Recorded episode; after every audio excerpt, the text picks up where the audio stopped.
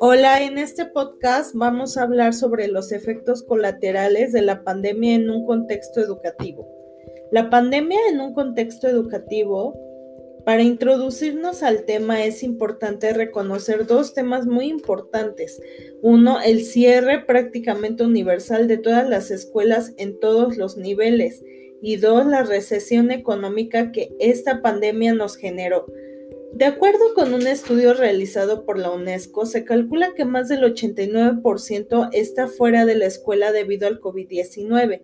Vemos que esto puede desencadenar una serie de actos por parte de la sociedad, en la que varios estudios realizados se reflejó que el cierre de las escuelas produjo un aumento en la vulnerabilidad de las niñas al abuso sexual y al abuso físico se dieron acontecimientos de este tipo por toda la situación que se vivió en el mundo.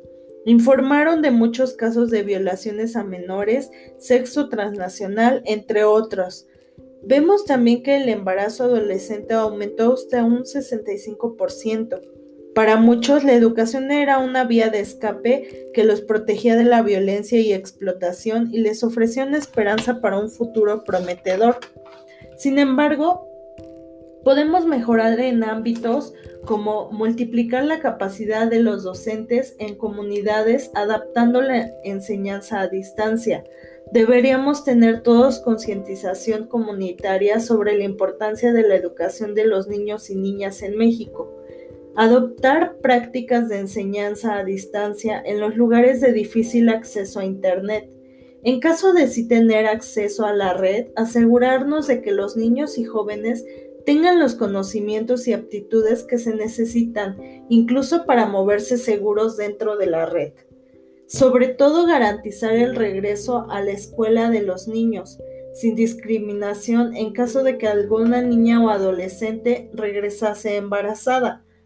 Regresando eh, embarazada, perdón. Según algunos datos proporcionados por el Banco Mundial en 2020, hablando en el ámbito económico, se vive la peor recesión económica desde la Segunda Guerra Mundial. La disminución prevista en los ingresos per cápita es de un 3.6%, que empujará a millones de personas a la pobreza extrema en este año. Es probable que la crisis deje cicatrices difíciles de borrar. Vemos como primera prioridad abordar la emergencia mundial en materia sanitaria y económica. Las perspectivas son sumamente inciertas y predominan los riesgos de que la situación empeore, por ejemplo, la posibilidad de que la pandemia se prolongue más tiempo. Los líderes de economía y finanzas de cada país se reunieron el 8 de septiembre. Estuvieron en conferencia virtual 193 Estados miembros de la ONU para concretar opciones políticas con vista a recuperar la economía post-COVID-19. Se tendrá que invertir en la recuperación.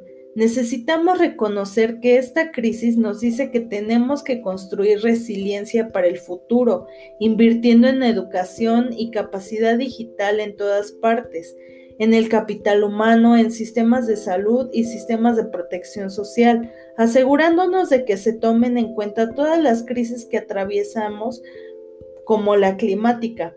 En México vivimos una decadencia financiera día tras día y existe una problemática en cuanto a la recaudación y distribución de los recursos económicos a causa de la corrupción y la mala administración. Estamos enfrentando el reto más desafiante en política sanitaria y económica de los últimos 10 años, 100 años, perdón. Se dice que estamos atravesando una crisis económica por diseño, es decir, que el resultado de una decisión consciente de utilizar el confinamiento para luchar contra la dispersión del nuevo coronavirus, asumiendo las grandes consecuencias. Sin embargo, nos toca convivir con las consecuencias y aunque la vacuna ya la podemos ver más de cerca, sigue siendo una prioridad mantener los cuidados pertinentes para evitar más contagios y entender que por un tiempo tendremos que convivir con esta enfermedad y adaptarnos a la nueva normalidad.